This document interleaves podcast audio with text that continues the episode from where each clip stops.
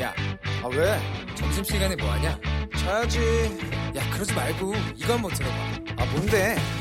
지금 당장 라디오를 켜봐 나른한 오후 깨울 시사 토크쇼 모두가 즐길 수 있고 함께하는 시간 유쾌하고도 신나는 시사 토크쇼 오태훈의 시사본부. 네, KBS 라디오 오태훈의 시사본부 2부 시작하겠습니다.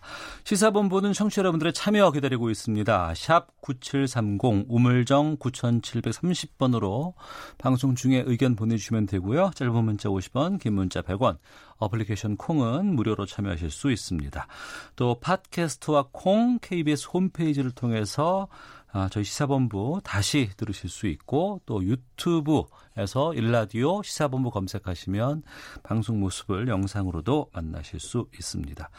주말 동안 있었던 이슈들을 정리하고 이번 주 가장 눈여겨볼 소식을 살펴보는 시사 구말리 시간입니다.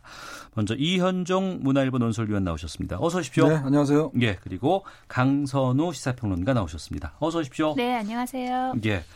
주말 동안의 이슈를 넘어서서 추석 연휴 4일간의 민심들, 이슈들 정리를 해 보도록 하겠습니다. 추석 이후에 여당은 계속해서 민생이라는 단어를 언급하면서 일하는 국회가 될 수 있도록 야당 협조해 달라 이런 요구를 하고 있고요. 야당은 조국 장관 계속해서 지금 비판하고 있는 상황입니다.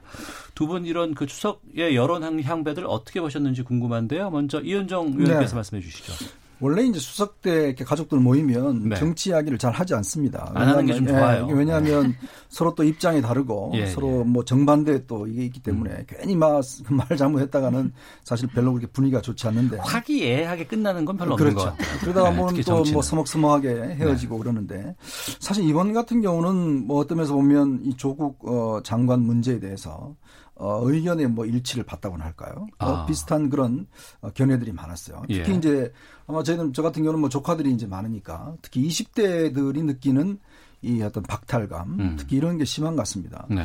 왜냐하면 사실 우리 한국 사회가 보면 이 공정과 평등이라는 가치가 사실 한국 사회에서 굉장히 발전의 원동력이거든요. 음. 사실 우리 사회가 시민혁명을 많이 거쳤지 않습니까? 네. 뭐 5.18부터 시작해서 60민주항쟁이라든지 지난 촛불혁명이라든지 일본이 사실은 어떤 면에서 보면 어, 사회가 조금 이 내부적인 민주적인 발전이 없는 게 시민혁명을 한 번도 거치지 않았거든요. 음. 그만큼 우리 국민들 입장에서 보면 교육을 통한 신분 상승이라든지 또 병역의 어떤 공정성이라든지 이런 문제에 있어서는 굉장히 엄격하고 사실 이것이 어떤 그 깨졌을 때는 다들 거리로 나왔습니다. 네. 그 그만큼 우리 시민들의 민주적 의식이 이제 발달한 것인데 이번 같은 경우는 조국 사태가 사실은 이제 이런 부분들을 좀 저는 건드렸다. 음. 즉 어떤 우리 국민들이 가지고 있는 기본적인 공정과 평등의 가치 네. 이런 부분에 대해서 사실 어떤 면에서 보면 그걸 가장 앞장서 주장했던 사람이 그걸 어긴 꼴이 되다 보니까 음. 그런 문제에 대한 좀 배신감 또 그것에 대한 어떤 어, 정치에 대한 혐오감 이런 것들이 상당히 배어 나오지 않는가 생각이 듭니다. 네.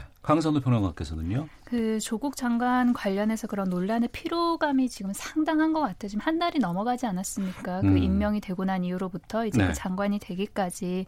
그래서 현실적으로 냉정하게 놓고 보면 이제 조국 장관에 관한 어떤 거취 문제는 서초동으로 넘어갔습니다. 시계가 이제 검찰 수사에 따라서 이제 그 결과가 판가름이 나겠죠. 네. 그렇다면 정치권도 현실을 인정을 해야 돼요. 음. 그러니까 임명되기 전이면 그 논란이나 의혹이나 이런 걸 관해서 막 정치 공방을 하고 정치권에서 이야기를 하는 게 실효 성이 있어요. 임명되기 전이니까. 근데 이제 예. 임명되지 않았습니까? 음. 그리고 검찰 수사가 속도를 내고 본격화가 되고 있고 그렇다면 우리 정치권 그리고 언론은 무슨 역할을 해줘야 되느냐. 이 부, 말씀하셨다시피 뭐 공정이나 평등에 대해서 굉장히 분열되고 분노가 표출이 됐지 않습니까? 그렇다면 이걸 끌고 어디로 가느냐에 대한 고민. 그러니까 음. 그 다음 단계로 좀 나가줬으면 좋겠어요. 그러니까 네.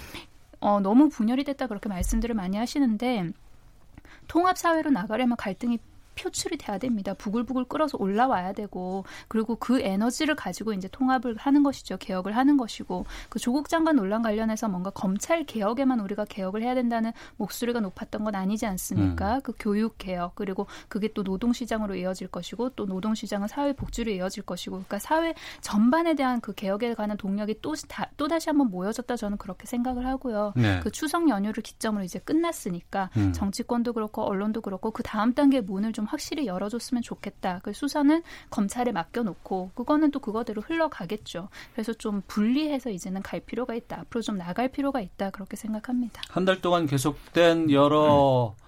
어, 문제들 또 특히 조국 논란 이것을 임명 이후에 어디로 이것을 가지고 갈 것인가 여기에 대해서 좀 지적을 해주셨는데 자유한국당 야당 쪽에서는 지금 추석 연휴에도 좀 이 장관 해임을 계속해서 지금 주장을 하면서 그렇죠. 장외 집회 이어가고 있고 특히 황교안 대표라든가 뭐 계속해서 1인 시위 진행을 했고 오늘은 오후 5시에 청와대 앞에서 삭발까지 한다고 네. 해요. 이런 장외 투쟁 어떻게 보셨습니까? 사실 오늘이 굉장히 빅 이벤트라고나 할까요? 네. 어, 이제 황교안 대표가 아마 오늘 오후 5시에 청와대 앞에서 일단 이제 삭발을 하신다고 합니다. 최근에 이현주 무소속 이현주 의원이 이제 삭발을 했고 네. 그다음에 자유한국당의 박인숙 의원이 이제 어또 어, 이 삭발을 했고요. 그다음에 이학재 의원이 지금 오늘부터 단식에 들어갔습니다. 아마 야당 입장에서 보면 특히 이제 조국 임명을 막지 못한 데 대한 어떤 여러 가지 또 야당 지지자들의 어떤 비판도 있을 것이고 음. 또이 문제가 뭐 얼떨면서 보면 이제 한 단계 끝났다고 말씀하시는데 저는 여전히 이 문제는 계속되고 있다라는 생각이 듭니다. 왜냐하면 네. 사실은 뭐 이인영 원내대표가 이게 블랙홀을 좀 넘어서자고 이야기를 하지만 결국 블랙홀을 자초한 것이 결국 청와대와 여당 아니겠습니까? 음. 그러면 이 문제가 그냥 임명된다고 해서 문제 끝날 문제는 아닌 것이죠. 즉 문제를 어떤 면에서 보면 해결한다고 하면 결자 해지를 해야 되는데 네. 결자 해지를 하지 않으니까 음. 결국 이 문제는 계속될 수밖에 없는 상황인 것 같습니다. 그렇다면 야당 입장에서 보면 결국 이제 내년 총선을 겨냥을 해서 결국 이 문제에 대한 이제 어떤 투쟁의 동력을 사실은 만들어야 되는 상황이거든요. 그래서 네. 아마 오늘 황교안 대표의 있던 삭발을 통해서 어떤 면에서 야당의 어떤 좀 결집력 지금 어제 30개 시민사회단체가 일단 이제 그 조국 반대 연대를 일단 구성을 했지 않습니까? 음. 아마 또 저 황교안 대표도 다른 야당들한테 이제 공동 행동을 하자라고 제안을 했어요. 자, 그런 상황에서 이제 뭐 야당의 지지율은 사실 올라가지고 있지 않습니다. 네. 그만큼 네. 자유한국당 가지고 있는 내부 모순이 또 있습니다. 음. 어, 박근혜 정권에 대한 어떤 탄핵에 대한 책임성이라든지 또 그동안 보여줬던 모습에 대한 또 국민적 실망감들이 분명히 있는 것이거든요. 네. 아마 이제 오늘 계기로 해서 뭔가 또 한편의 투쟁의 동력들을 좀 불러일으키고 하는 또 원내에서는 이제 정기국회가 시작되고 음. 아마 원내에서는 이제 단식을 한다고 하면 이 행동이 결국 야당 의원들한테로 좀 파급되지 않을까. 이거는 뭐 의원들이 하는 거하고는 또 다른 차원의 어떤 이 문제이기 때문에 아마 이 문제는 앞으로 어, 야당이 여러 가지 방법을 통해서 투쟁의 동력을 삼아갈 가능성이 저는 높아 보입니다. 네.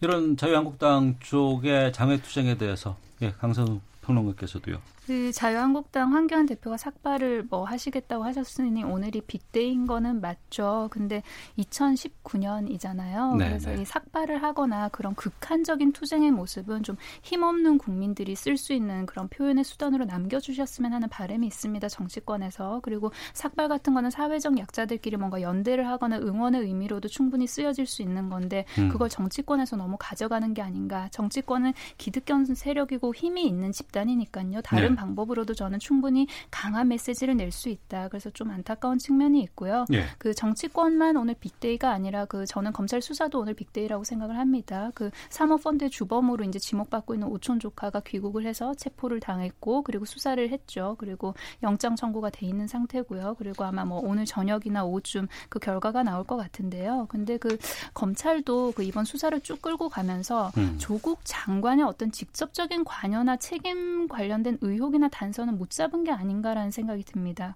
그 오촌 조카의 그 영장 청구 혐의를 보면 횡령 내지는 뭐 증거 인멸 교사 등 그 오촌 조카의 개인적인 것, 그러니까 본인에 관한 혐의가 많단 말이에요. 네.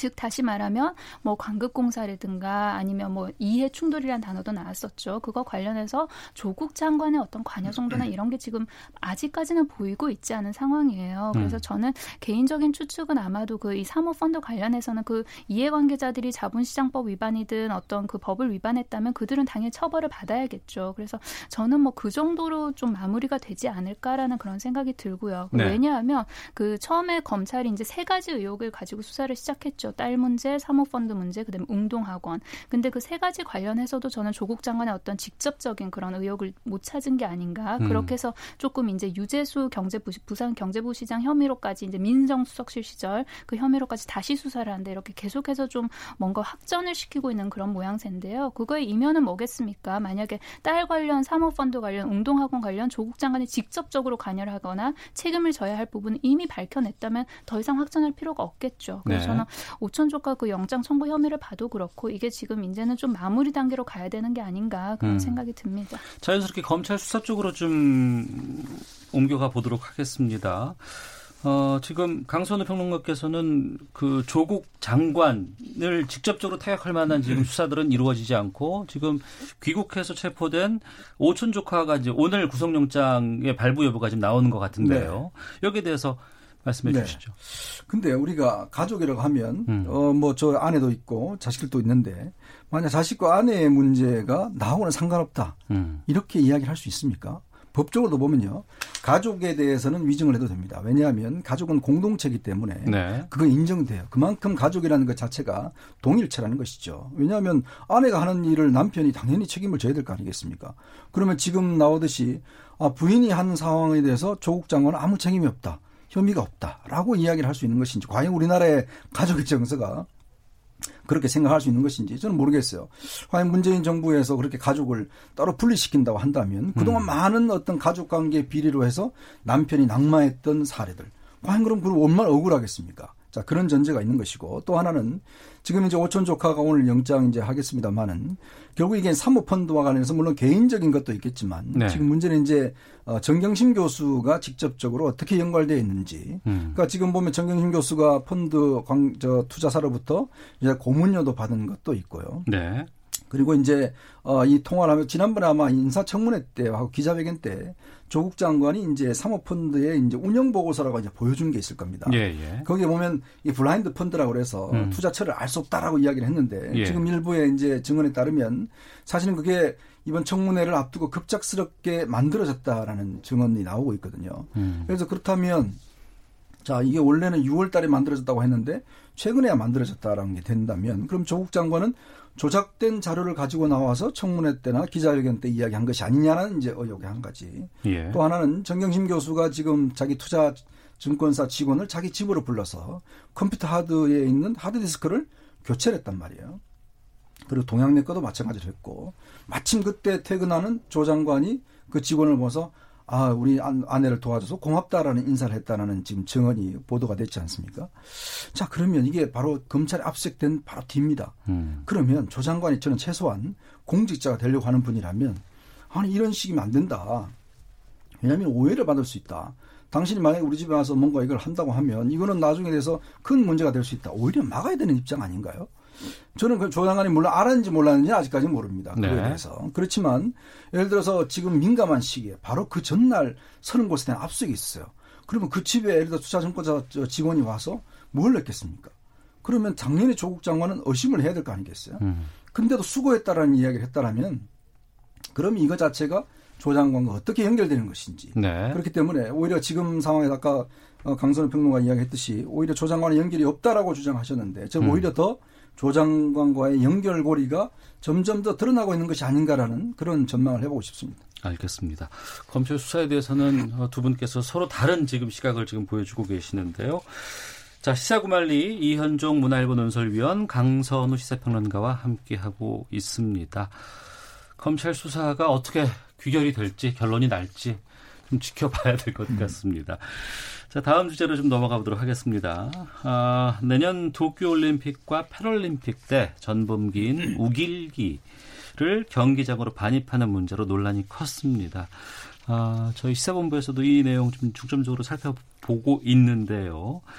이번에 일본의 하시모토 세이코 신임 장관, 올림픽 장관입니다. 이 우길기 반입하는 거 전혀 문제가 없다. 이런 견해를 밝혔습니다. 먼저 구체적으로 어떤 내용이었는지 이현정 의원께서 네. 짚어주시죠.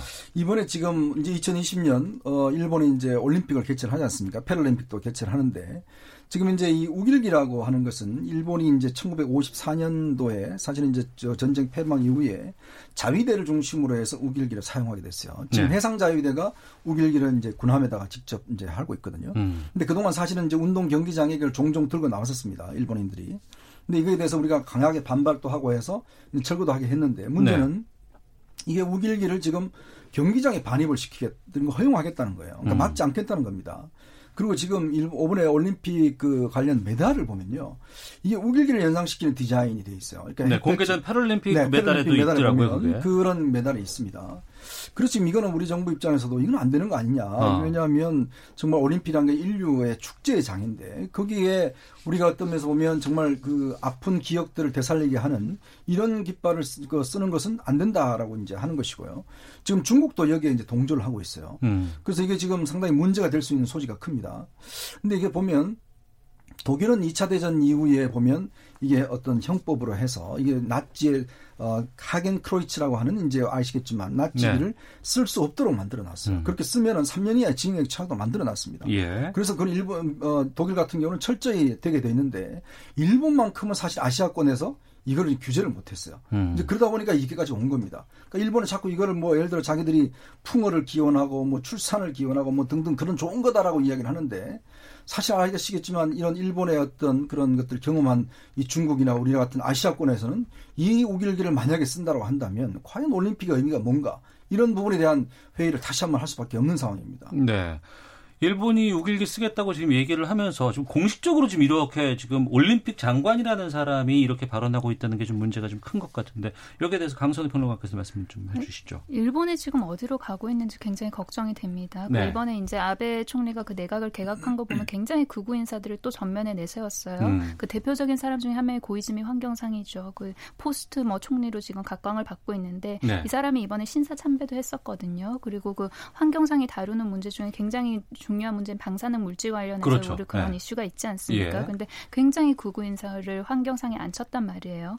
그리고 지금 이 올림픽 상이라는 이 사람의 발언도 참 이해하기가 힘들죠. 그러니까 이 사람 자체가 그 스피드 스케이팅 선수 출신입니다. 그러면 아, 그 누구보다도 어. 그 스포츠 정신이나 아니면 올림픽 정신을 잘 알고 있을 거 아닙니까? 동계올림픽 메달리스트 출신이에요. 음. 그래서 95년 이제부터 참의원 선거에 비례대표로 뽑힌 다음에 그 다음부터 이제 참의원을 계속 하고 있는 사람인데 그 렇다면 본인 스스로 그 누구보다 잘할 텐데 올림픽 경기장에 우길기 그러니까 전범기 아닙니까? 그러니까 전쟁 전쟁 때 썼던 전범기 그리고 지금은 군에서 쓰고 있는 그 깃발을 들고 들어가겠다. 저는 참 이해할 수가 없는 그런 거고요. 그리고 그 일본의 어떤 전후 세대들과 직접 만나서 이야기를 해보면 일본의 역사 교육이 또 어디로 가고 있는가 걱정하지 않을 수가 없는 게 네. 정말로 본인들은 그런 전쟁을 치렀던 그런 기억이 잘 없어요. 그러니까 어. 전후 세대들은 그러니까 그 말은 다시 말하면 일본에서 교육이 이루어지지 않고 있다는 것이죠. 그리고 예. 내지는 그 본인들의 어떤 침략 그런 걸 안다고 해도 이해를 이상한 방향으로 하고 있단 말이에요. 이상한 그거, 방향? 그러니까 그게 괜찮았다. 당위성을 가지는 어. 그런 어떤 침략이었다. 네, 어. 라고 생각을 정말로 그렇게 믿고 있어요. 예. 그렇기 때문에 일본의 이 전후 교육이 어디로 가고 있는 것인가 이것도 정말 걱정하지 않을 수가 없고요. 그러니까 음. 이 모든 게 쌓여서 결국은 아베 총리의 어떤 그런 지금 경제 침략인 그런 외교로 나타나고 있지 않습니까? 그렇다면 이거는 전 세계적 국제 사회로 봤을 때 어느 누구한테도 도움이 되지 않는 것이거든요. 거거든요. 그러면 우리는 여기서 뭘 해야 되느냐가 이제 가장 큰 고민이겠죠. 그러면 네. 일본에 깨어 있는 양심 세력과 끊임없이 소통을 하고 그리고 그 일본의 어떤 역사 관에서 물론 해석들은 그들에게 맡기면 되는 문제입니다. 근데 그 음. 그 역사적인 사실에 관해서는 어떤 민간 교류 차원에서라도 계속해서 알려주는 그런 노력이 저는 필요하다고 생각합니다. 알겠습니다.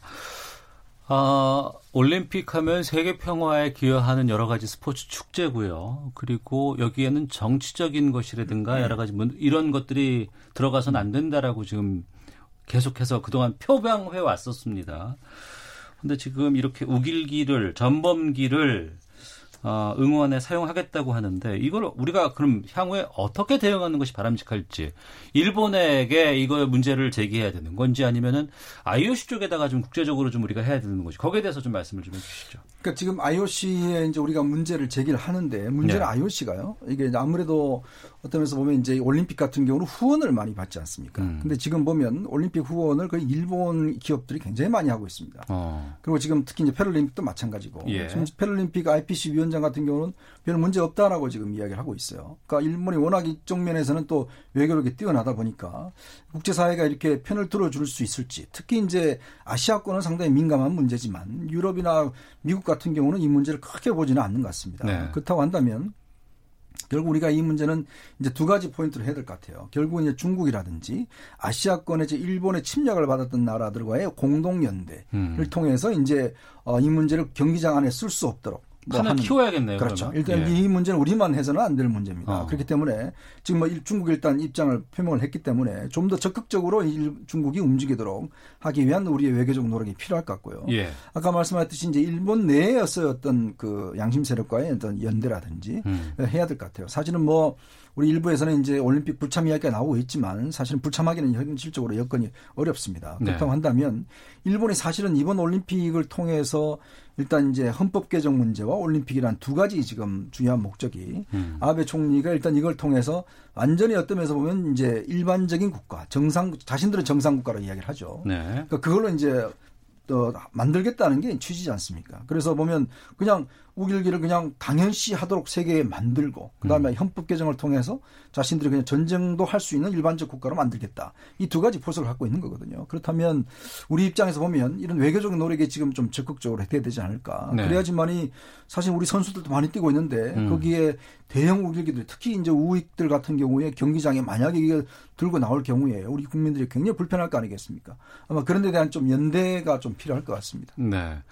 이게 단순히 그냥 도쿄 올림픽 때 우길기를 허용한다는 차원을 넘어서 여기서 한번 풀리면 그 이후에 모든 스포츠 경기라든가 축제에서 그들은 계속해서 그 깃발을 들고 나올 수 있지 않을까. 왜? 올림픽에서도 사용을 했었으니까라고 그렇죠. 지금 얘기를 네. 할 수도 있기 때문에 좀 적극적인 좀 우리가 아, 대응을 해야 될 것 같은데 여기에 대해서 강선도 평론가께서 좀 말씀해 주시죠. 그 실제로 어떤 그 유럽의 친구들이나 아니면 뭐 미국 친구들이랑 얘기를 해보면 일본에 대해서 굉장히 호감을 가지고 있어요. 그리고 네. 막연한 어떤 좀 신비로운 나라 뭐 어. 그렇게 생각을 하는 게 많은데 그걸 보면은 그리고 뭔가 식민 지배를 했던 나라라는 생각이 거의 없어요. 그 일본을 떠올릴 때 이미지에 있어서 그걸 보면 일본이 외교적인 어떤 로비라든가 아니면 음. 본인의 나라를 이렇게 잘 알리는 노력을 얼마나 꼼꼼하게 밑단에서부터 잘해왔던가. 그러니까 다시 말 하면 일본의 어떤 무서움 같은 것까지도 느낄 수 있는데요. 네. 그 이번에 만약에 만약에 일본이 이제 올림픽장에서 우길기를 흔들어 대고 그런 일이 발생을 한다면 음. 오히려 저는 그동안 뭔가 좀 감춰왔던 그런 네. 거를 오히려 더 알릴 수 있는 기회가 되지 않을까라는 생각도 한편으로는 해봅니다. 저게 어. 전범기이다. 그러니까 써서는 안 된다. 그러니까 외국의 어떤 스타 같은 경우도 모르고 썼던 경우가 많지 않습니까? 그러니까 네. 몰랐기 때문에 그냥 아 이게 괜찮은 줄 알고 그냥 그 우길기 문양이 있는 뭐 상품을 쓰고 뭐 모자를 쓰고 그렇게 했던 거예요. 근데 음. 만약에 이번 이제 도쿄올림픽에서 우길기가 사용이 된다면 이제 전 세계가 오히려 더 알게 되겠죠. 그러니까 네. 일본은 좀 생각을 좀 잘 해야 될 것 같습니다. 음. 이번에 폴란드인가요? 그 나라에서 판매되는 그 음료수 그 포장에 이게 들어가 있었고 그렇죠.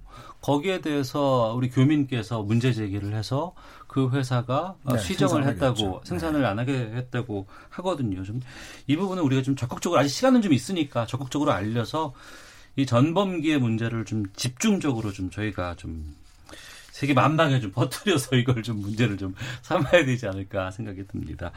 자, 아, 강선우 시사평론가 이현정 문화일보 논설위원과 함께 시사구말리 진행하고 있는데요. 어, 서울구치소에 수감 중인 박근혜 전 대통령 이야기를 해보도록 하겠습니다. 그 전에 청취자께서 보내주신 의견 잠깐 좀 짚고 말씀을 나누죠. 0444번님께서 아시아의 다른 국가들과 연합해서 보이콧 전선까지 펴야 할 것 같습니다. 0987님, 우리는 소녀상 또는 독도가 포함된 한반도기 만들어서 가지고 경기장에 들어가서 응원하는 건 어떨까요? 라는 의견도 보내주셨습니다. 자, 계속해서 의견 보내주시고요. 서울구치소에 수감 중인 박근혜 전 대통령 오늘 어깨 수술 받기 위해서 서울 성모병원에 갔습니다. 구치소를 벗어나 외부에 입원하게 된 것이 900일 만에 처음이라고 하는데 검진 결과는 왼쪽 어깨 근육과 힘줄 손상이 심각해서 수술이 불가피한 상황이고 병명은 50견으로 알려져 있다고 합니다. 이번 그 입원 어떻게 보시는지 강선호 평론가께서 먼저 말씀해 주시죠. 아, 뭐 그렇게 50견으로 이제 병이 있으니까 치료를 받아야 되니까 당연히 나와서 이제 한 며칠 치료를 받아야겠죠. 네. 근데 이거를 또 이 기회를 이제 뭐 지지자들이든 아니면 일부 정치권에서든 그 이용하려는 움직임이 있지 않겠습니까? 음. 근데 그 정치권에서도 잘 생각을 해봐야 될 것 같습니다. 사실 지금 이제 박근혜 전 대통령을 지지하는 그런 지지자들이 계속해서 집회를 하고 있죠. 지금 몇 년째 이어지고 있는데, 네. 근데 이들을 소위 잘 이용을 하려면 이들에 대한 어떤 파악을 먼저 해야 되는 거 아닙니까? 근데 그 뭐 소위 태극기 부대라고 일컬어지는 그런 분들이 한 가지의 색깔이 아니거든요. 음. 그러니까 보면은 이렇게 나온 뿌리도 굉장히 다양하고 그래서 구성이 일단은 복잡합니다. 그리고 가장 이 사람들이 모인 그 이유가 이제 박근혜 전 대통령의 어떤 탄핵에 대해서 그 굉장히 불만을 표출하고 그러고 있는 거 아닙니까? 근데 이 분들 중에서도 어떤 또 한 무리는 죄가 있다. 그러니까 음. 그걸 인정하면서도 그 죄가 있긴 하지만 그래도 너무한 거 아니냐라고 이렇게 집회를 하시는 분들이 계시고 네. 또 어떤 한 부분 아예 죄 죄가 없다. 그래서 어. 그이 그 모이시는 분들 자체도 색깔이 다 각양각색이기 때문에 그래서 이거를 그 이용하려는 뭐 자, 우리 공화당이든 아니면 뭐 좀 극우 세력이든 이렇게 보면서 좀 잘 파악을 하셔야지 될 것 같습니다. 네. 이현정 논설위원께서도 네. 말씀해 주시죠. 박 전 대통령이 이제 2017년도 3월 31일 날 그때 이제 구속 수감이 됐어요. 네. 그래서 오늘이 딱 900일째입니다. 예, 예. 그래서 오늘 오전에 이제 좀 서울 성모병원에서 일단 입원을 해서 내일 수술을 한다고 합니다. 근데 이게 이제 뭐 저도 50개를 이제 경험해서 알지만 이게 굉장히 사실은 몸이 불편합니다. 이게 사실은 뭐 팔도 올릴 수도 없고 옷도 제대로 입을 수가 없고 굉장히 생활이 불편한데 이게 아마 협착이 좀 심했던 것 같아요. 그래서 음. 왼쪽 어깨하고 이제 이쪽에 심줄 손상이 있었다고 하는데 근데 저는 조금 이해할 수 없는 게 지금 뭐 며칠 전인가요? 검찰에서 이제 형집행정지를 이제 불허를 했었거든요. 네네. 근데 곧바로 이제 법무부에서 사실은 이제 입원을 허락을 했습니다. 그러니까 물론 지금 형 집행정지는 아닌데. 아니죠. 예. 근데 이제 뭐 일단 박 전 대통령의 신병에 대한 권한은 이제 서울중앙지검이 갖고 있는 상황인데 음. 그렇다면 이렇게 판단이 왜 이렇게 다를까라는 문제를 좀 지적을 하고 싶은 거예요. 지금 보면 이렇게 수술 정도 할 정도면 굉장히 박 전 대통령이 그동안 고통스러웠을 텐데 그러면 그동안 이미 저 형집행정지를 한번 요청을 한 적이 있단 말입니다. 그렇다면 예를 들어서 박 전 대통령이 지금 수감돼 있더라도 사실은 이제 내부에서는 수술을 할 수는 없습니다. 그러니까 음. 외부에서 그동안 성모병원에서 이제 이 디스크 관련돼서도 치료를 받고 했었는데 왜 이렇게 어떤 면에서 보면 이렇게 수술할 정도까지 심각할 때까지 사실은 있었 왔는가에 대한 문제를 좀 지적하고 싶은 거예요. 왜냐하면 예. 뭐 충분히 그런 검찰 입장도 이해합니다만은 그런 검찰에서 형 집행 정지를 또 중단을 했, 어, 불을 했는 상황에서 법무부가 이번에 이례적으로 또 허용을 했어요. 음. 근데 왜 양측 간의 어떤 진단의 내용이 다를까라는 네. 문제를 좀 지적하고 싶은 거고 또 하나는 이게 이제 이렇게 되면 한 3개월 정도는 이제 아마 외부에서 있어야 될 겁니다. 어. 지금 현재 이게 완쾌가 되려면 예. 이제 그게 어떤 면에서 보면 이제 어, 앞으로 형집행 정지로 가는 수순이 아니냐라는 또 전망도 나올 수가 있어요. 음. 지금 이제 이명박 전 대통령 같은 경우는 이제 보석으로 이제 나와 있지 않습니까? 이제 그렇다면 이제 아마 전반적으로 그 3개월 정도라면 아마 이제 내년 총선 전에 음. 어떤 면에서 보면 이제 외부에 나와 계신 건데 이것 또한 여러 가지 정책도 해석도 나올 수가 있는 것인데 네. 어쨌거나 박 전 대통령이 몸이 몸에 대 불편한 데 대해서는 저는 충분히 어떤 치료가 있어야 된다. 그러면서 볼 때는 좀 검찰이 왜 이런 판단을 하는 것인지 또 음. 법무부를 왜 이렇게 또 다르게 한 것인지 그게 또 네. 어, 조국 장관 임명 뒤에 이렇게 또 서로 간의 판단이 다른 이유가 무엇인지 음. 그것 또한 궁금합니다. 예. 검찰과 법무부의 판단이 달랐다고 말씀해 주셨는데 여기에 대해서는 예, 강선도 변호사께서 좀 말씀해 주시죠. 검찰 입장에서 이제 형 집행을 정지해 달라고 하니까 그럴 수 있는 것은 아니다. 그리고 형 집행 정지 사유에 해당이 안 된다고 봤던 것 같아요. 음. 근데 법무부 입장에서는 뭐 형 집행 정지 사유에는 포함이 안 되지만 이 수술을 요하고 급하게 요하고 그리고 너무 고통스러우니까 이제 한 조금 나와 가지고 이제 수술을 하고 그리고 뭐 치료를 하는 그런 기간 기간을 주는 거 주는 거 관련해서 이제 허가를 한 것 같은데요. 네. 근데 저는 그 이제 박근혜 전 대통령이 나와서 수술을 받고 그리고 이제 회복을 하는 그 기간이 그냥 수술과 회복으로만 좀 보여졌으면 좋겠습니다. 그래서 음. 이거를 계기로 해가지고 또 사면이 또 다시 이제 뭔가 논쟁거리가 되고 그리고 사면을 한다 안 한다는 거기에서 또 정치적인 계산을 들어가고 총선에서 어떤 영향을 미칠 것이고 거기까지 안 나갔으면 좋겠어요. 그래서 네. 아파서 나오셨으니까 이제 어. 수술 받으시고 회복 잘 하셔서 다시 이제 들어가시면 되겠죠. 예.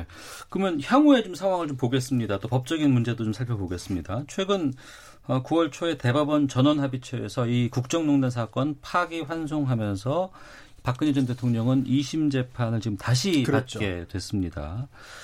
어, 지금 2심에서 나온 그 형량도 있고요. 뭐 여러 가지 예측해 보면 97세 만기 출소가 가능한 네. 상황이다 이렇게 지금 얘기가 나오고 있는데 박 전 대통령 쪽에서는 계속해서 형 집행 정지를 지금 요청하고 있는 상황이고 그렇죠. 하지만 이건 지금 기각되고 있는 상황이고 그 이후에 형이 확정되고 나서에 또그 이후에는 뭐 다른 또 법적인 요구들을 그쪽에서는 뭐 하겠는데 이런 것들은 어떻게 보시는지 궁금하네요. 지금 일단 그 현재 형을 살고 있는 것은 이제 대법원에서 확정된 그 공천 개입과 관련해서 이게 네. 2년 된 대법원에 확정이 됐습니다. 예. 요 관련해서 형을 살고 계신 거고요. 그 다음에 지금 이제 국정농단 사태 같은 경우는 지금 25년에 벌금이 200억 정도 해서 이제 대부분에 갔다가 일부 혐의에 대해서 이제 어떤 뭐 유죄 짜져서 이제 파기 완성이 됐거든요. 그러니까 네. 무죄라는 취지는 아니고 음. 법 적용이나 이런 것들이 좀 잘못됐다라는 취지로 이제 됐기 때문에 이것이 다시 이제 심리를 거쳐서 다시 대법원에 올라가서 이제 재상고를 해서 네. 이제 최종적인 판단이 내려지겠죠. 그렇다 하더라도 사실은 뭐 현재 단계에서는 그렇게 뭐 무죄로 나올 수 있는 가능성은 저는 뭐 없다고 봅니다. 음.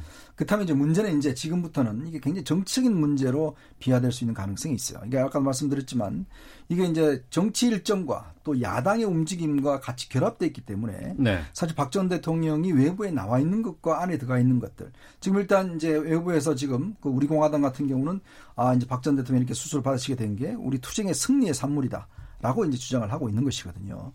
그리고 또 이게 이제 어떤 면에서 보면 앞으로 연동형 비례대표제가 만약에 통과가 된다고 한다면 이제 다당제 형태로 이제 선거를 치를 거 아니겠습니까? 어. 이제 그렇게 될 경우에 박 전 대통령의 박심을 누가 또 얻느냐 또 그러면 이걸 예를 들어서 야당 분열로 하는 것이다라는 또 어떤 야, 자유한국당 측의 반발. 음. 이게 복잡한 정치 어떤 게임으로 비화가 될 수가 있어요. 예. 그래서 단순히 지금 박 전 대통령이 치료하시는 게 그냥 치료로 끝날 문제는 아닙니다. 어. 그래서 이게 이제 아마 형 집행정지를 이제 변호인 측에서는 요구를 할 거예요. 예. 그러면 이게 예를 들어서 지금 수술 경과가 좀 어, 어떤 좀 장기간 걸리고 한다라면 수용될 수도 있는 겁니다. 그렇게 된다면 병원에 계신다 하더라도 실제로 어떤 내년 총선에 미칠 수 있는 영향의 가능성 이 충분히 있는 것이거든요. 예. 저는 그래서 박 전 대통령이 어떤 면에서 보면 좀 메시지를 내는 것도 필요하지 않을까. 정말 어떤 면에서 아. 보면 이제 이 나를 좀 잊어주고 예. 어, 야당은 야당대로 또 어, 해달라 이런 식의 메시지 줘야지만이 정치적인 논쟁의 거리가 없을 텐데 알겠습니다. 이렇게 되면 사실 좀 논쟁은 계속될 것 같습니다. 이번 치료를 넘어서 이게 정치적인 파장이 꽤 클 것 같다. 그리고 총선까지도 이어질 수 있다라고 이현정 의원께서 말씀해 주셨는데 여기에 대해서 강선우 평론가께서요. 어, 그, 우리 공화당이 이제 50견 수술을 하는 게 그 본인들의 어떤 정치적 승리다. 저는 그렇게 해석하는 건 굉장히 무리라고 생각을 하고요. 그리고 너무 앞서가지 않았으면 좋겠습니다. 일단 아프셔서 나온 거잖아요. 그럼 음. 치료받고 이제 다시 들어가시면 될 텐데, 그 저는 이현종 그 위원님 말씀에 동의를 하는 게 이걸 정리해 줄 사람은 박근혜 전 대통령밖에 안 계시는 거 맞는 것 같아요. 네. 그러니까 자유한국당의 당대표 경선 과정에서도 박근혜 대통령의 어, 전 대통령에 관한 그 탄핵 이슈가 가장 이슈였지 않습니까? 지금 그게 언제입니까? 세월이 지금 3년, 4년이 흘러가고 있는데 이게 아직도 정리가 안 되는 거예요. 음. 아무리 한쪽에서 정리를 하려고 해도 안 되는 거니까 결국 그 이거를 다 정리를 해줄 사람은 박근혜 전 대통령밖에 없다. 그러면 당신께서 그러니까 대통령까지 하신 분이잖아요. 그리고 보수를 정말 생각을 한다면 본인이 입장 정리를 하고 그리고 그 본인의 지지자들이든 아니면 뭐 지지를 반대하는 또 다른 보수 세력이든 그렇게 좀 정리를 해주시는 게 필요한 일인 것 같습니다. 알겠습니다. 자 오태훈의 시사본부 이현종 문화일보 논설위원 강선우 시사평론가와 함께 정치 시사구말리 마치도록 하겠습니다. 두 분 오늘 말씀 고맙습니다. 네, 감사합니다. 고맙습니다. 헤드라인 뉴스입니다. 청와대는 북미 간 비핵화 협상이 경색 국면을 유지해오다 이제 새로운 국면으로 전환하려는 시작 시점에 있다고 밝혔습니다.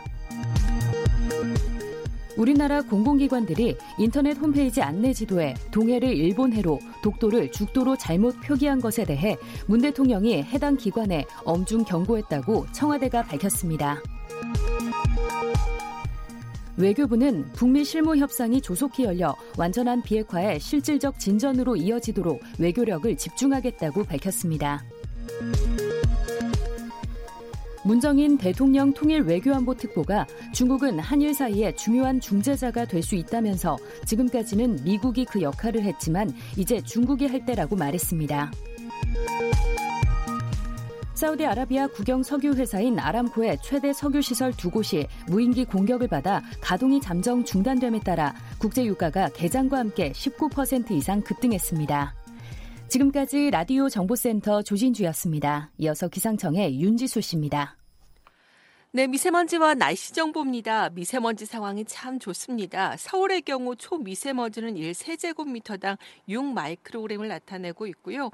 또 미세먼지는 13마이크로그램으로 공기가 깨끗합니다. 전국 대부분 지역 미세먼지 상황이 좋은 단계를 보이고 있습니다. 다만 초미세먼지가 지금 광주와 제주 지역을 중심으로 보통 단계를 보이고 있는데 이 정도이고요. 당분간 좋은 상태 좀 더 유지되겠습니다. 하늘도 무척 화창한 편입니다. 구름이 거치고 맑은 날씨 날씨를 드러내는 곳이 많습니다. 특히 중부지방의 하늘이 더욱 맑은 편인데요. 기온도 빠르게 오르면서 늦더위가 느껴지고 있습니다. 지금 서울 기온 29.2도를 가리키고 있고요. 오늘 낮에 기온이 오른다면 서울 30도 안팎 내다보고 있습니다. 광주 29도, 세종, 대전, 대구, 부산 28도로 늦더위가 좀 더 이어질 것으로 보이고 내일도 일교차가 더욱 벌어지면서 평년 기온을 웃도는 30도 가까이 높은 기온 예상되고 있습니다. 수요일부터 점차 예년 이맘때 기온 제자리로 찾아가겠습니다. 당분간 맑은 날씨가 이어지겠고 수요일 밤에 강원 영동 지방은 빗방울이 조금 떨어지겠습니다. 지금 서울 기온은 29.2도, 습도 34%입니다. 지금까지 미세먼지와 날씨 정보였습니다. 다음은 이 시각 교통 상황 알아보겠습니다. KBS 교통정보센터의 이승미 씨입니다. 네, 이 시각 교통 상황입니다. 점심 식사 후라 졸음 운전 사고가 많이 나는 시간대입니다. 각별히 주의 운전하셔야겠습니다. 중앙고속도로 부산 방향으로 안동 일직터널을 지나 화물차가 중앙 분리대를 들이받은 사고가 났는데요. 1km 구간 정체가 심해졌고요. 중부고속도로 하남 방향으로는 진천 터널 부근에서 전 시간 차량 화재 사고가 있었습니다. 처리는 벌써 됐는데요. 워낙 정체가 심했던 만큼 지금도 뒤로 증평 부근에서 3km 정도 밀리고 있고요. 중부 내륙고속도로 양평 방향으로는 두 군데서 작업 여파를 받고 있습니다. 상주 부근 3km 구간 또 문경세제 부근에서 5km 모두 작업으로 정체가 되고 있고요. 경부고속도로 서울 방향으로 영동 부근에서도 작업 여파를 막히고요. 이후로 쭉 수월하다가 서울 진입해서 양재에서 반포까지 밀리고 있습니다. KBS 교통정보센터였습니다.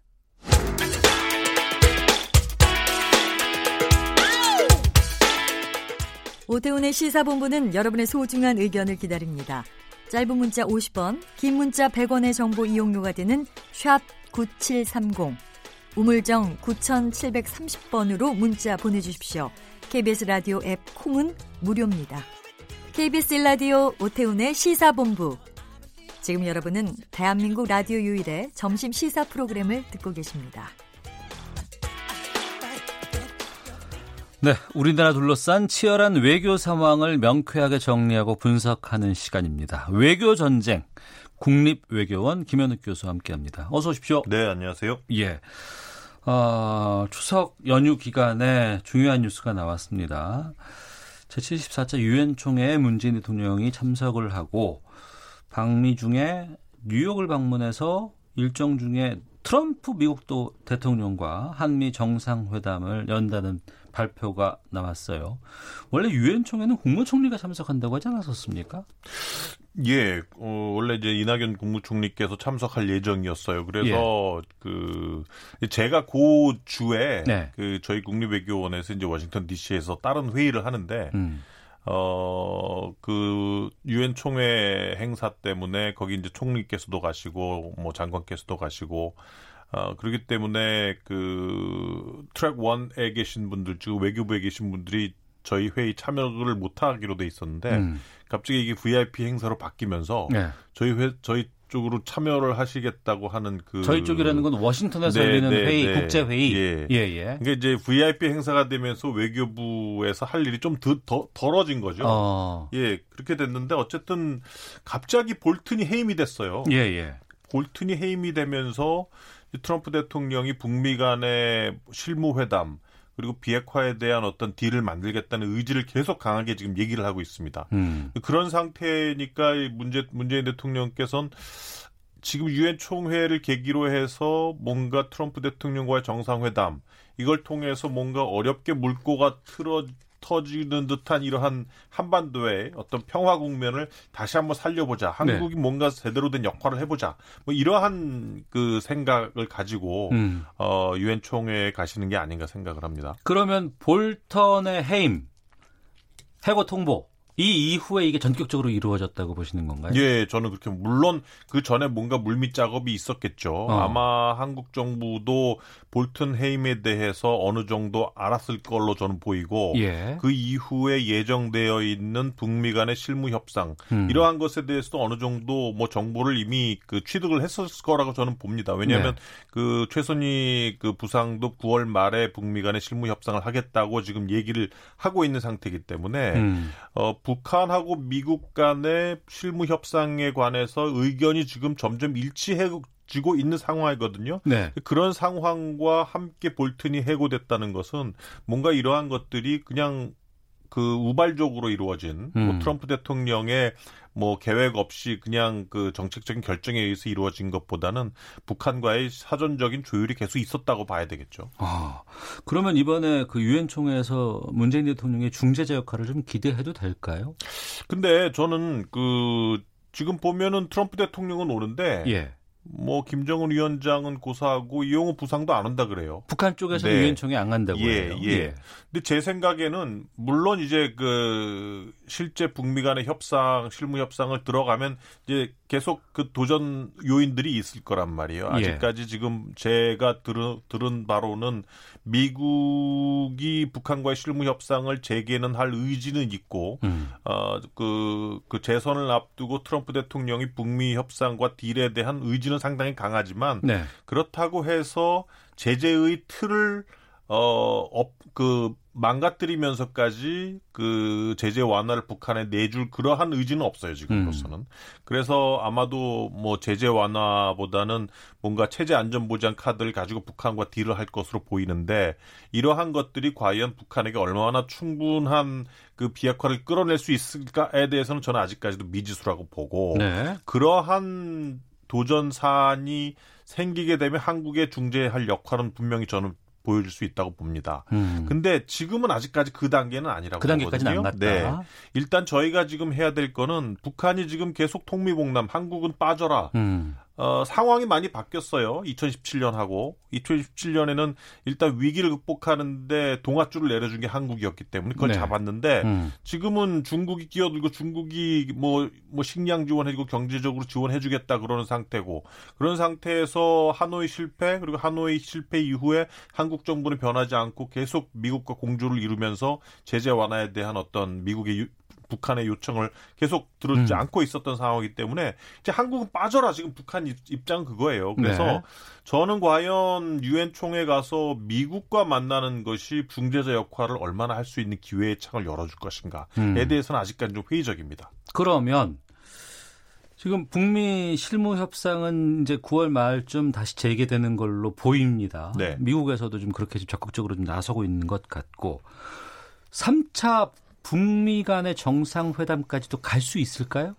그거는 좀 두고 봐야 될 것 같아요. 어. 왜냐하면 그 트럼프 대통령이 지금 이란 문제 관련해서도 그렇고 북한 문제 관련해서도 그렇고 뭔가 딜을 자꾸 만들어내려고 하고 있단 말이에요. 예. 그러니까 재선을 염두에 둔 행보예요, 제가 보기엔. 음. 그렇지만 스투피딜 바보 같은 합의를 만들어낼 정도의 바보 같은 대통령은 아니라고 보거든요, 저는. 오히려 그러니까 만족할 만한 네. 협상 결과가 나오지 않는 협상은 그렇죠. 재선에 방해가 될수 그렇죠. 있으니까. 그렇기 때문에 제가 보기에는 뭐 지금 상황에서 어느 정도 완전한 즉 FFVD를 이루는 그러한 상당 부분 거의 비핵화 끝나는 단계가 아니면 어, 제재의 틀을 완전히 FFVD라고 어, 하면 거의 북한의 지금 항복 예. 같은 예, 그런 협상 예, 결과 최종적인 검증은 그렇죠. 그 완전한 네. 비핵화죠. 그것을 이루어주지 않는다면은 제재를 안 풀어줄 겁니다. 음. 그러면 그게 북한 입장에서는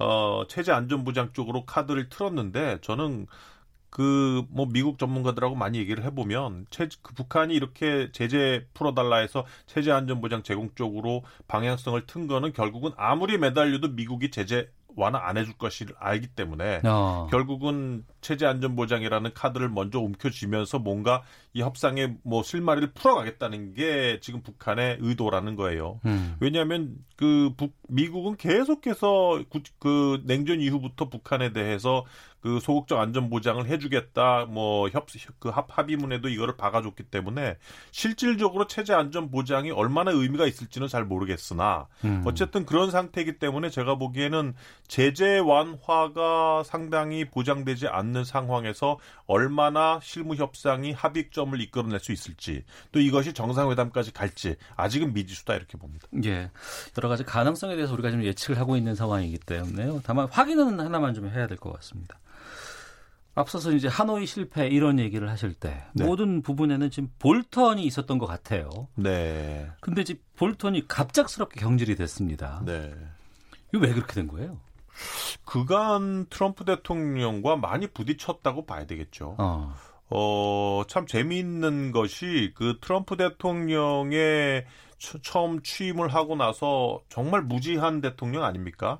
완전 정치권 바깥에서 들어온 대통령이기 예, 예, 때문에 예, 예. 아니 뭐 저는 트럼프 어. 대통령을 예, 예, 뭐 비난하겠다는 어. 게 아니라 미국 역대적으로 아이젠하워 말고 정치권 바깥에서 들어온 대통령이에요. 음. 아이젠하워는 군인 출신이기 때문에 뭘 좀 알고 있었단 말이에요. 근데 네네. 트럼프 대통령 평생 부동산업을 하다가 대통령이 됐기 때문에 음. 당연히 무지할 수밖에 없어요. 네. 그런 사람이 와서 외교 정책을 하자니 뭘 아. 알겠습니까? 예. 그러면서 처음에 공화당에서 플랫폼을 내놓은 것을 같이 자기의 외교 정책으로 만들어 놓은 게 결국은 힘을 통한 평화예요. 음. 이거 레이건을 딴 거란 말이에요. 네네. 그러면서 당시에는 그 볼튼 보좌관이라는 사람의 어떤 그, 그 그 뭐, 뭐랄까요 그 강한 그러한 음. 힘에 기반한 외교 정책을 표방했던 그런 사람을 들였는데 네. 이제 자기가 한 몇 년 해봤더니 나도 나도 뭐 대충 알겠다는 거죠. 예, 예. 뭐 전문가 보면 아직 어. 멀었지만 뭐 그런 상황에서 이제는 트럼프가 자기가 가지고 있는 생각을 외교 정책에 투영하기 시작했다. 근데 거기에는 볼트는 맞지 않았고 걸림돌이 네. 됐다. 네, 네, 네. 아 그러면 이렇게 해고될 수밖에 없겠네요. 트럼프 입장에서. 예, 뭐 항상 그 트럼프를 보면 많은 사람들이 생각하는 단어가 있지 않습니까? 음. You are fired. 참 그 같이 일하는 사람 무서울 것 같아요.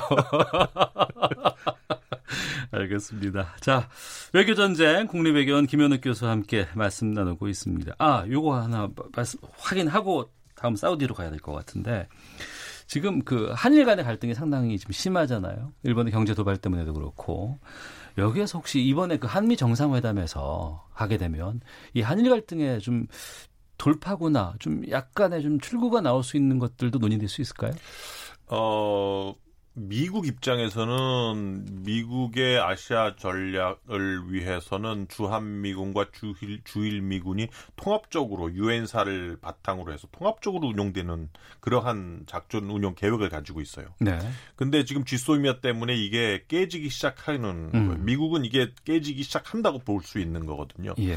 물론 이게 한국한테도 안 좋아요. 미국 입장에서는 음. 한국이 미국의 어떤 방어선이라든지 아시아 전략에서 빠질 수 있기 때문에. 네. 근데 어쨌든 어떤 미국 전략의 어떤 이익 입장에서는 이러한 자국의 아시아 전략을 다시 제대로 운영하기 위해서 쥐소미아를 다시 복원시켜라라고 음. 한국에게 얘기를 할 거예요. 네. 그럼 한국은 그러면은 미일 이 갈등을 좀 복원시키기 미국이 좀 적극적으로 노력을 해라. 중재 음. 역할을 하라. 예, 예. 아마 요 정도가 음. 한미 간에 한일 관계 관련돼서 오고 가는 대화가 아닐까 생각을 하는데 네. 문제는 뭐냐면 일본이 이러한 미국의 중재 노력을 받아들이겠느냐는 거죠. 음. 지금 저는 제가 상, 제가 보기에는 상당히 어렵 어렵다고 보는데 중의원 참의원에서 3분의 의원이 개헌안 발의를 하고 그 국민 투표로 가서 반을 넘으면은 개헌이 되는 거예요. 예. 지금 거기에 점점 다가가고 있어요. 음. 지금 개헌 투표를 지지를 하는 국민들의 여론이 58%가 나와요. 그렇다고 하더라고요. 예. 예, 예. 그러면은 지금 아베 입장에서는 어, 어. 목표가 바로 저기 보이는데 예, 예. 왜 한일 갈등을 복원시키겠어요? 음. 저는 힘들다고 봅니다. 당분간은. 네. 알겠습니다. 자, 사우디 아라비아의 핵심 정유 시설이 있습니다. 아람코라는 회사라고 하는데 여기에 드론이 날라와서 폭격을 가했고 이것 때문에 일부 시설의 가동이 중단됐습니다. 석유 생산량이 뭐 절반이나 줄고 뭐 유가 상승으로도 높아지고 있다고 하는데 여기에 대해서 어떻게 보시는지 좀 궁금해요. 뭐 아무래도 그 유가가 올라갈 수밖에 없고 지금 한국 정부도 원유의 한 31% 정도를 사우디에서 수입을 하고 있기 때문에 뭐 상당히 이제 원유 공급 관련돼서 영향을 받을 수밖에 없어요. 근데 뭐 이미 제가 보기에는 원유 공급 다변화를 많이 해놓은 상태입니다. 그래서 우리가요? 예, 예. 그래서 뭐 미국, 쿠웨이트, 이락, 뭐 아랍에미리트까지 아, 원유를 그 수입하는 그러한 국가들이 있기 때문에 제가 보기 그렇게 타격이 뭐 상당히 크다. 음. 뭐 원유 공급을 충분히 대체할 수 있다. 저는 그렇게 봅니다. 네. 예멘 반군의 소행이라는 얘기가 나오고 있습니다. 또 그들도 그들 스스로가 주장을 했다고 하는데 근데 또 언론에서는 계속해서 미국과 이란 간의 갈등을 계속해서 지금 보도를 하고 있거든요. 네. 이건 왜 그런 거예요? 지금 뭐 중동의 그 지정학적인 정세는 뭐 아시겠지만 순위파 대 시아파의 대결이에요. 예.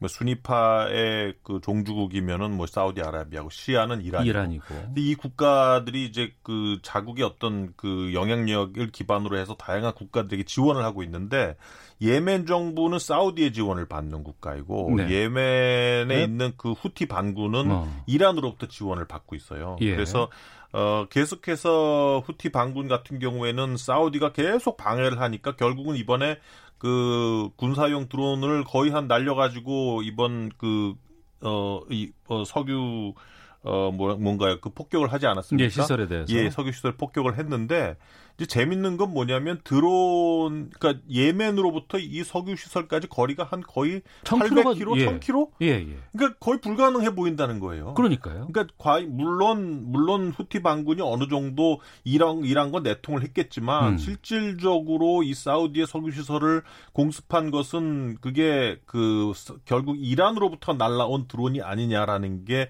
합리적인 추론일 수밖에 없고 네. 지금 이것이 그 이미 이제 트럼프 대통령 대통령이 이란에 대해서 뭐 locked and loaded 군사 공격을 할 채비가 되어 있다 이렇게 밝히기 시작을 했습니다. 그래서 네네. 네.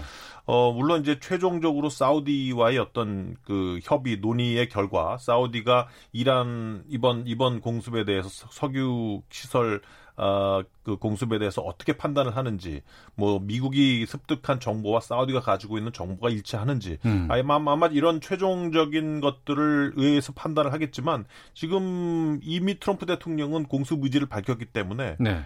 어떻게 될 것인가가 지금 초미의 관심사가 되어 있는 상황이죠. 어, 그러면은 지금 뭐 시설이 정리가 되고 봉합이 되거나 아니면 다시 재가동을 한다 그래도 이렇게 미국과 이란 간에 아니면은 뭐 사우디와 이란 간에 예멘 반군과 뭐 사우디 간에 갈등이 계속해서 중동 쪽에서 폭발이 된다 그러면은 유가 불안정은 계속 나갈 수도 있겠네요. 예, 그러니까 뭐 지금 말씀하신 것처럼 어 결국은 뭐 그 트럼프와 이란 간의 이런 갈등 상황이 계속 지금 그 계속 계속되고 있는 그런 상황입니다. 그래서 어 결국 이제 미국의 대이란 제재에 맞서서 이란이 일, 이전에 호르무즈 해협을 봉쇄를 하겠다 이렇게 밝히지 않았었습니까? 음. 그래서 봉쇄를 하게 되면은 결국은 전 세계 글로벌 유가에 영향을 줄 수밖에 없는 것이죠. 네. 근데 이게 그렇게 성공적이지가 못했어요. 왜냐하면 미국 중심으로 해서 유럽 국가들이 민간 유조선 당시에 그 외국 유조선을 이란이 역류를 했기 때문에 음. 어, 유조선을 호위하기 위해서 군사적 연대를 깨 하고 그래서 이란의 호르무즈 해협이 봉쇄가 그렇게 효과적이지 않았다는 게 지금 판단이란 말이에요. 그래서 이번에 예멘 반군을 내세워서 다시 한번 석유 가격을 흔들기 시작한 게 아니냐. 네. 즉 아, 이란이 석유를 무기화하려는 시도를 호르무즈 해협 봉쇄가 아닌 다른 그런 어, 방법을 통해서 시도하는 것이 아니냐 이러한 분석도 나오고 있습니다. 음, 어, 유가 추이를 좀 계속해서 좀 지켜봐야 되지 않을까 싶고 다양스러운 건 앞서 말씀하신 것처럼 우리가 유가가 좀 상당히 좀 다변화돼 아, 그 유리 공급이 다변화돼 네, 네. 있다는 네. 것이 좀 그나마 좀 위안으로 삼을 네. 수 있는 상황 같네요. 알겠습니다. 자, 우리나라 둘러싼 외교 현안들에 대한 분석과 전망 외교 전쟁 마치겠습니다. 국내 외교원 김현욱 교수와 함께했습니다. 오늘 말씀 고맙습니다. 네, 감사합니다. 예. 오태훈의 시사본부 여기서 인사드리겠습니다. 내일 12시 20분 다시 찾아오겠습니다. 안녕히 계십시오.